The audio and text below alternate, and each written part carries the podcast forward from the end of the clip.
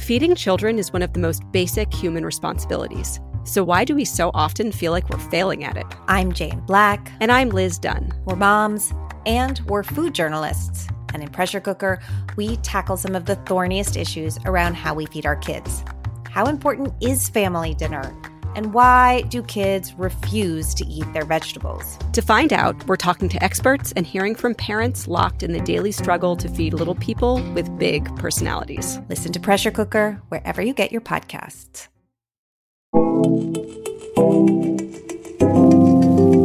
I'm Aislyn Greene, and this is Unpacked, the podcast that unpacks one tricky topic in travel each week. And today we are exploring a question that was raised in our digital ethics column, also called Unpacked. Dr. Anu Taranath is our new columnist. She's a speaker, facilitator, consultant, and educator who specializes in issues of racial equity and social change. Dr. Anu is also the author of the book Beyond Guilt Trips Mindful Travel in an Unequal World, which was actually selected by Oprah Magazine as one of the best 26 travel books. It is a fantastic read, and what's cool about it is that it touches on many of the issues that were raised by the very first question Dr. Anu answered in her Unpacked column. Here's that question Dear Unpacked, my husband and I traveled from Connecticut to Colombia in April, and we had a wonderful time. While we were walking around Cartagena, taking pictures of the city's famous doors, we were approached by a young mother and her baby. She pointed at the baby and then her stomach as if to say they were hungry and held out her palm. My heart broke. I remember being a young mother myself once, and I immediately gave her all the pesos I had in my purse. My husband didn't say anything at the time, but afterwards he told me that I helped fuel a bad industry. Did I do the right thing? Signed, Take My Coins. We'll link to the column and Anu's response in our show notes, but Anu sat down with us to unpack her answer. Let's hear what she had to say. Anu, welcome back to Unpacked. It's so nice to see you again. Thank you. Today, we are going to be talking about your recent column, the subject of your recent column, panhandling. It's a big question. I was curious to know your first, your initial reaction. I had to sit with it for a moment because I think for many of us travelers, this is a very familiar question. I'm sure it resonated with many afar readers, and it has resonated with my traveling life for as far as I can remember. And it's a question that's heartbreaking. We see ourselves in others. It's also a heartbreaking question because it forces us to collide with some of these larger concepts of inequity in the world. What does it mean to live in an unequal world? It's not okay, but how do we handle this? How do we hold it? How do we navigate it? It's kind of like we're going from the macro to the micro, right? Like yes. macro issues of inequality in this one moment. And I was curious to know why you think this particular situation provokes such discomfort. Like some people, you know, want to ignore the person and walk away. Others want to give them everything they have. Like, what do you think is going on internally when we are faced with this? Faced with this, we often short circuit. It's one thing yeah. to understand on a macro level that the world is unequal. But when that inequity looks you in the eyes and points to her belly and points to her child, it puts you and I and the many others who have navigated this moment, it puts us in a very different position. It's much more visceral. You can't quite shut it off. It's right there in front of you. And the thing is, is that the inequities of the world are literally right there in front of us all the time, even if it mm-hmm. might not be in the poignant, dramatic moment of the young mother pointing to her belly. And yet, in order to live in an unequal world, we can't actually be thinking of the inequities all the time. There's only so much that the human brain can take. And there's only so much that the human heart can take, right? The yeah. unequal world makes us have to selectively pay attention to what's in front of us, right? Yeah. And that's disturbing, of course. And yet, that's kind of how we are. We operate from having the veil over our eyes to suddenly being able to peek through it and get a sense of other people's realities. It makes me wonder like at home, wherever this this traveler is from, would they have reacted in the same way? Was it also because they were in a different country and you're noticing more that that she kind of even reacted this way? That's a really insightful observation. And I have noticed in my own travels and as I work with um, groups of travelers that we are often somehow more raw when we are yeah. away from home, and we are somehow more calloused and hardened when we are in our familiar.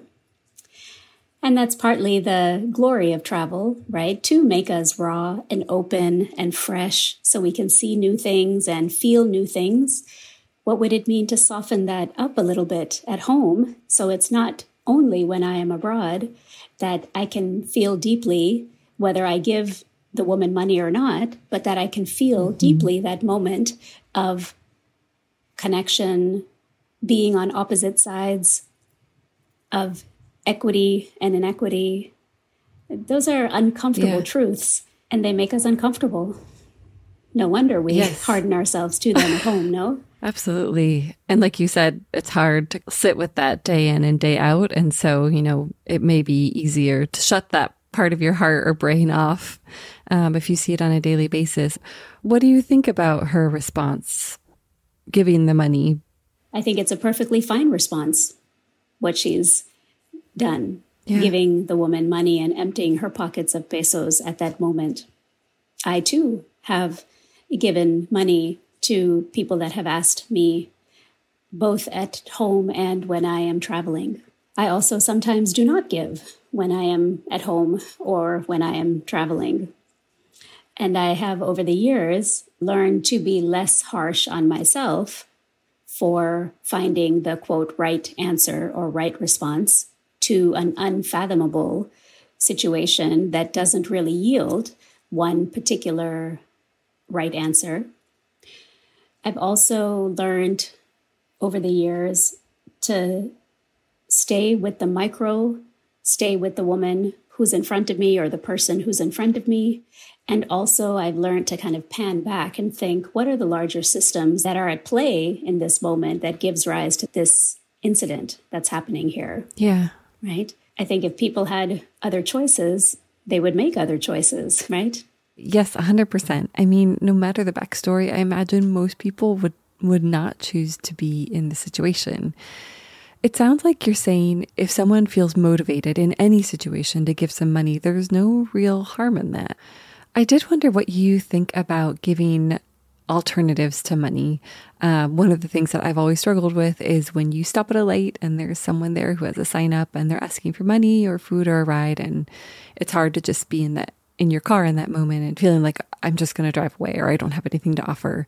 My grandmother, for that reason, would actually have like a box of snacks in her car. And anytime she saw anyone, she would give, you know, a granola bar or I think she had tuna fish packets or something. So, what do you think about giving something like that as an alternative to giving money? Again, without knowing the backstory or the particular struggle of the person in front of us, it's hard to ascertain what the right response is. Some people would really appreciate the snacks that your grandmother so lovingly handed out. I love that idea. I've also met people who are not interested in the granola bar that I or you or your grandmother would offer them, and instead are looking for some money so they mm-hmm. can do what they need with it. Again, because we don't know that husband's hesitation and the question about, you know, is this a bad yeah. industry? It gives rise to a lot of suspicion in us of, hmm, what are you using this money for? Maybe it's, quote, better or more ethical or more moral if I give you the granola bar or the sandwich and not give you the three bucks or five bucks that you might want instead. Who knows what you're going to use it for? We become, in some moments, perhaps a morality police, wanting to yeah. encourage the person in front of us to make, quote, the right choice. And so the sandwich or the granola bar feels like an easier contribution than money that is somewhat mysterious. What will you use it for? will you be responsible? You know, nobody's checking with us. Are we using our money responsibly? right? And many uh, of us are not. yeah. Right? but in those moments, we get to be a moral judge and jury when we are distributing our compassion, and our compassion has strings to it, right? There are strings attached to it. So, again, I'm not quite sure of the right answer for any of this. Sometimes we'll feel satisfied with what we've done. Other times we'll think, oh, that was so dumb and that was useless. and oh, I should have done something else. And that too will happen. And we take a breath and we remind ourselves and one another we did not make the world that we live in. This inequity that I'm navigating and traveling through is much longer and much more systemic than simply my choice at that intersection, whether I give the person the granola bar, the sandwich, or the $4. Yeah. And that's such a good point about conditions being attached or kind of falling into that place of morality, please. I, I think that if you are going to give money, it has to be without strings.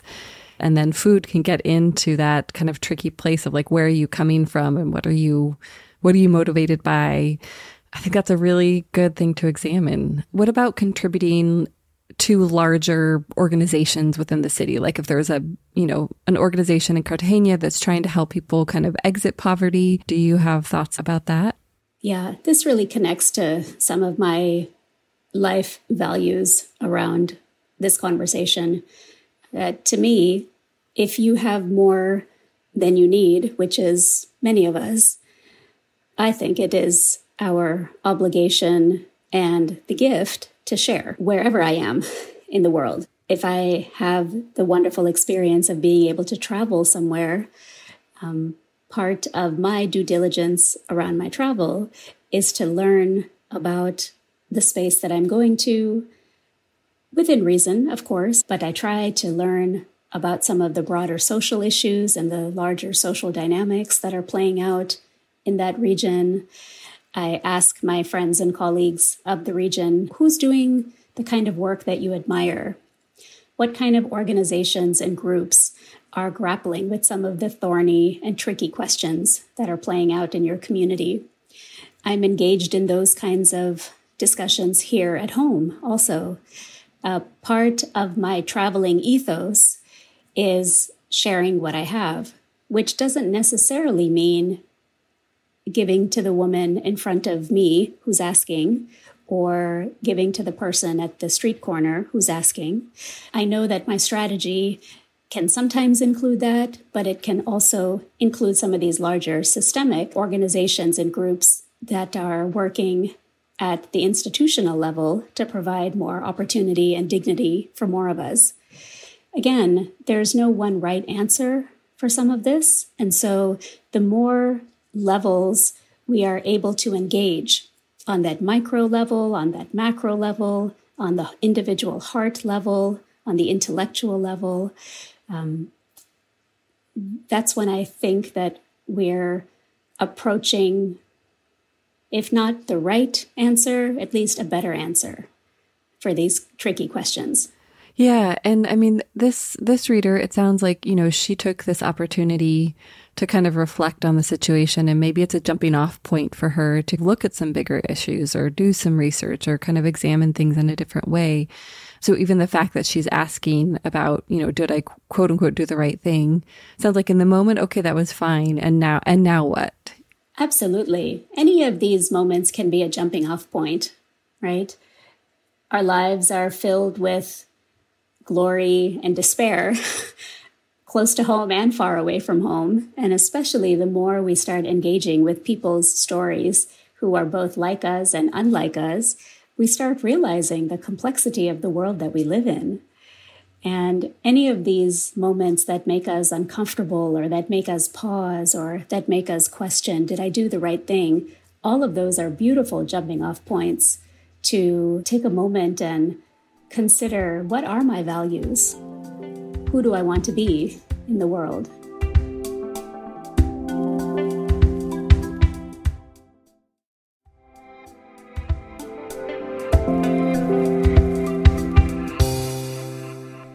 Bringing it back to kind of your own experience, this reader shared a very personal story, and I, I wanted to know what are some of your experiences that you've had around, you know, people asking for money or other things as you've traveled?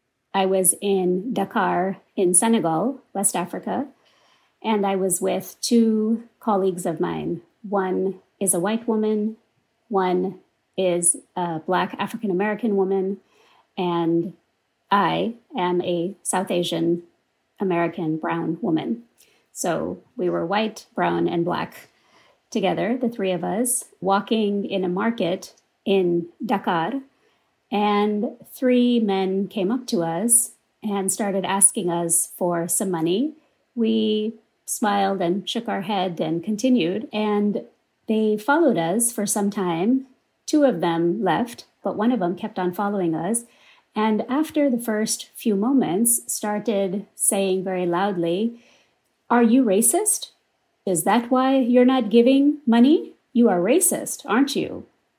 And it was a really complicated gut punch of a moment for the three of us. We were, you know, we are three educators who work on issues of race and imagine ourselves to be, quote, on the good side of these issues. And we turned around, and my black colleague said, I am black like you. What are you talking about? No, it's not about being racist. I just don't want to give money right now. And they got into a discussion where the Senegalese man said over and over again, You must be racist, which is why you're not giving me some money. And later, my two colleagues and I, uh, once the charge of the moment kind of dissipated and we had some time to think through the incident, we thought it was a brilliant strategy on the part of the Senegalese man to really have Americans confront guilt, shame, history, and inequity with a phrase and a statement that most people on any side of the Atlantic will pause, right? And nobody that I know wants to be called a racist. And if we are called a racist, we have to pause and we have this volcano of feelings that often come up, whether it's shame and guilt, whether it's defensiveness, whether it's denial. And I wondered if I could meet this man again, I would love to have a conversation with him to ask where did you learn that this would be the right strategy for you? How has it worked for you? I'm so curious to learn more from him about in his relations with foreigners in his community, how that works. What kinds of responses uh, has he seen?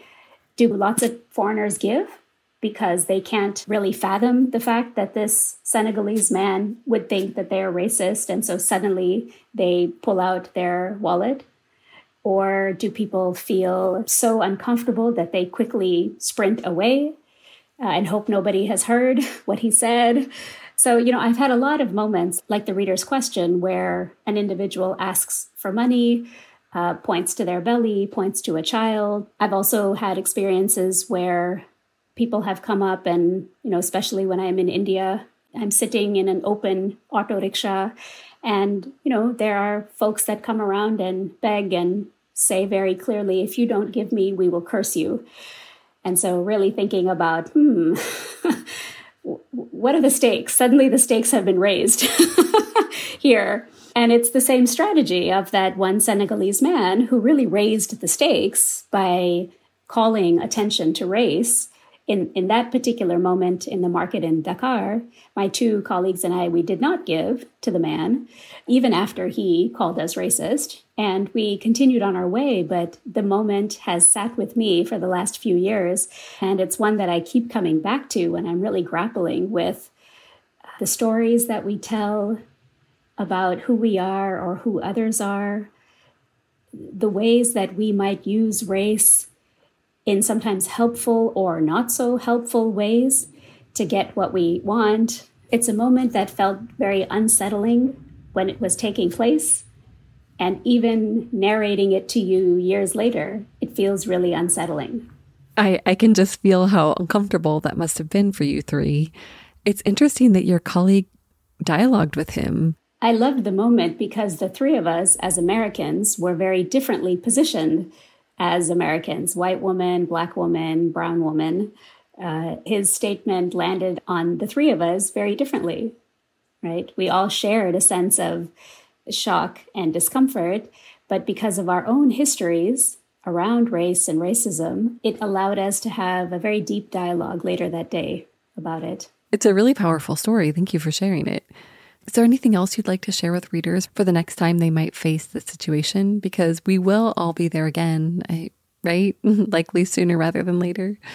The more strategies we have, the better we'll be able to navigate what's in front of us. I think it's good for us to have a couple of granola bars in our car to pass out.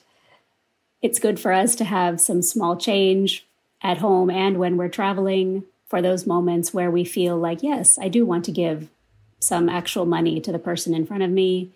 And for us to pull back and to think systemically about both the community that we're a part of, as well as the communities that we travel to, and to align ourselves with others who are working to create more dignity and opportunity for people in their lives.